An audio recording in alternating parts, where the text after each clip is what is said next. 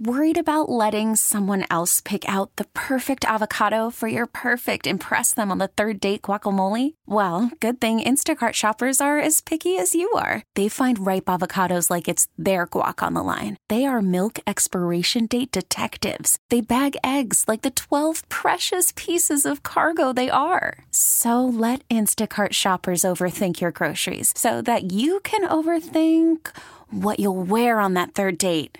Download the Instacart app to get free delivery on your first three orders while supplies last. Minimum $10 per order, additional term supply. Eugene Jake Berthiaume, veteran and uh, former uh, resident of Worcester, Massachusetts, my hometown. And uh, thank you very much, uh, Jake, for uh, taking the time to uh, speak to us on this important day. Veterans Day, but also we're trying to raise money for Clear Path for Veterans New England. And if you could, uh, tell the folks uh, what branch you served in and your a little bit about your service experiences. Okay, I was a uh, I was in the Air Force, and uh, the unit I was in was a uh, aircraft control and warning flight, and we were a mobile station, and we controlled. Uh, we were sent to uh, Germany. We got deployed for the Berlin crisis. Oh man! In uh, 1961, uh, we uh, had being a radar station, we we uh, we monitored all air traffic, whether it be uh, you know friendly or foe. And at that time, we dealt with we were part of NATO, so we always had two fighter jets on on CAP, what they call CAP, which is uh, continuous air patrol, mm-hmm. 24 hours a day, because it was a bad time in, the, in our lives. Yeah, the Cold and, War. Uh, yeah. Yes, it was. And uh, then we, you know, if, if they if they didn't appear as a friendly uh, flight, then we'd vector fighters over to them, you know, to, to, to uh, check it out, see what it was. When we were there, we were, you know, interested or involved in all the air traffic, but at the same time, having control of the fighter planes, we decided, well, not we, I, I wasn't part of the decision making, but we were ordered to uh, experiment with ground control uh, interdiction type missions. So we were, we, it, because we were in NATO, all the pilots the common language was French. And we had to need a, we needed a French control, air, air traffic controller. So I, being French, volunteered and uh, got involved with uh, um, these combat teams that were going to be deployed behind lines, whether they were going in by land or airborne insertion, and uh, to run interdiction missions on troop uh, troop movements, uh, you know, trains, any, anything that uh, any type of thing that uh, presented itself. Fortunately, it didn't come to that, and uh, I came home. yeah, that's great. And and and but that was that must have been quite a time to be there. Early '60s. I mean, the the wall was going up uh, in, in Berlin. That was the one of the the hotter points, I guess you could say, of, of the Cold War. I mean, the tensions okay. the tensions must have been really high. They were, they were, and uh, you know, we went there specifically because of the uh, wall going up. And 40 years later, I watched on TV as they tore it down. How did you feel when you saw that? Pretty emotional. Yeah, I mean, it, it's something that you went there to try to, I guess, just stop or defend against, and then seeing it come down. Did you get a feeling like? Uh, a feeling of victory or or satisfaction or anything like that? No, I think I no. Uh, I didn't have any animosity. I think I think what I felt was uh, that it just closed the chapter in my life that I had such a part in. And uh, you know, as, as a young man, I was only 20 years old when I got sent over there. Yeah. So it well, was just kind of like I was just happy to to see it end and happy to you know, it came down and uh, things could get better. Yeah, and it came down in a peaceful way for the most part.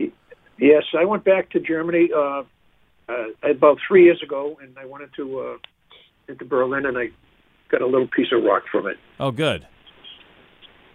So, and I saved it. That's awesome. Well, uh, Jake, um, you know we're doing this for Clear Path for Veterans New England and they have so many programs uh, that help out veterans uh, of of all ages, of all wars. Uh, one of the things that you recently took part in was uh, an honor flight, and can you can you tell us a little bit about that experience? Yes, yes, it was a great, great time. Uh, I uh, was, I, I I was at a veterans meeting, and uh, the people from Honor Flight were there, you know, recruiting uh, veterans to ask if they'd be in, interested on going to an honor flight. And I, you know, I gave them my name and uh, had to come up with, you know, my DD two fourteen, et cetera. And uh, they contacted me later on saying that I had, I had been selected and that I would probably be going in October, which I went on October nineteenth.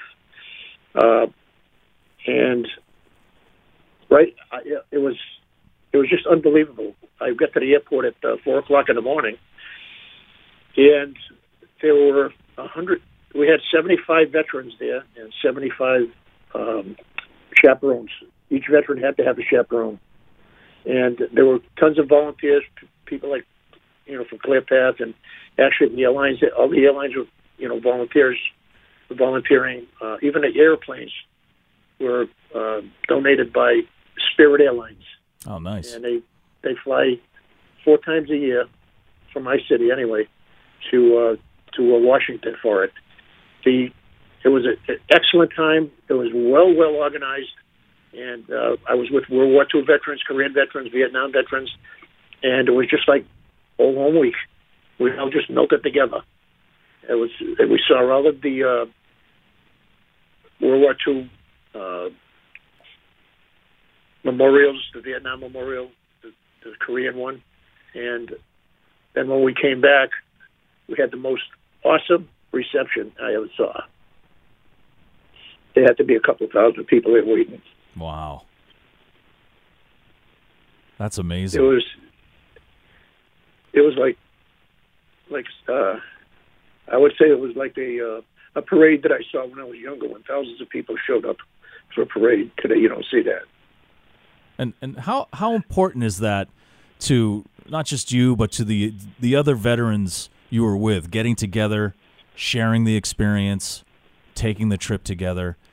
You know, how how important is that to veterans to to be with other veterans and share their experiences? I think it, I think it was very very important because uh, I, I don't want to use the coin the term if you haven't been there, you don't know what it's like, but it's true. Yeah.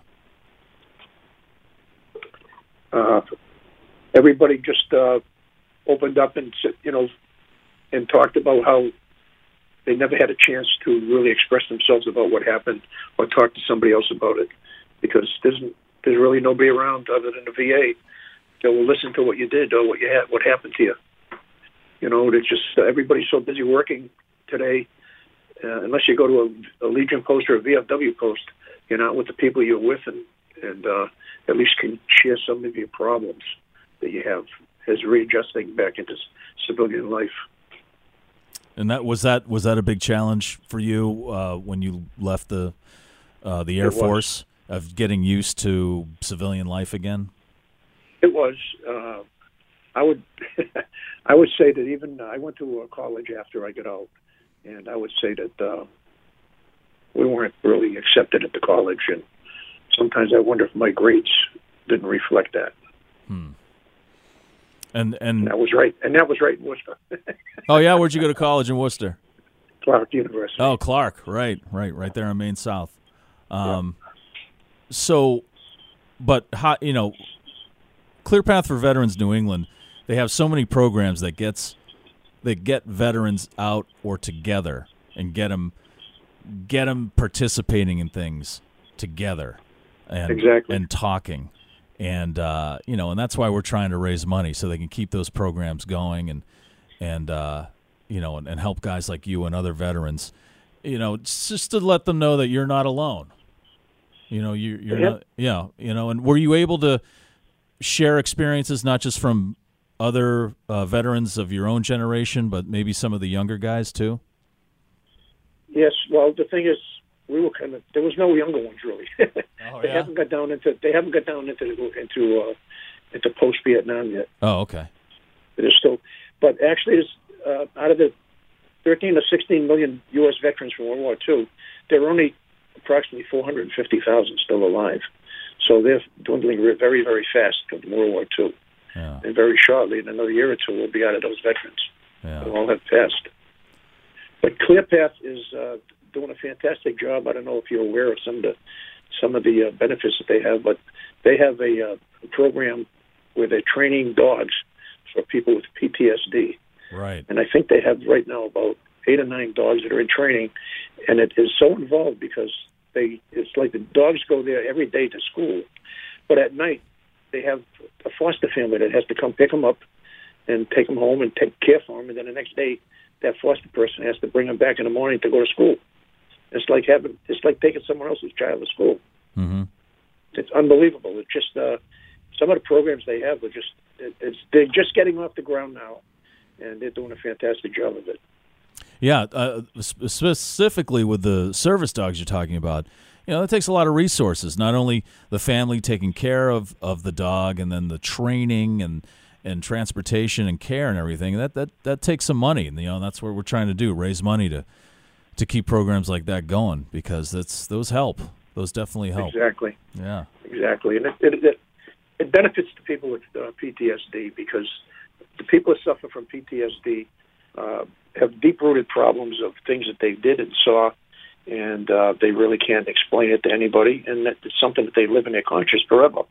Even the people that were in World War II, they may not speak about it all the time, but these people will tell you when they when they're talking to you that they'll never forget what they saw, and they they think about it every night.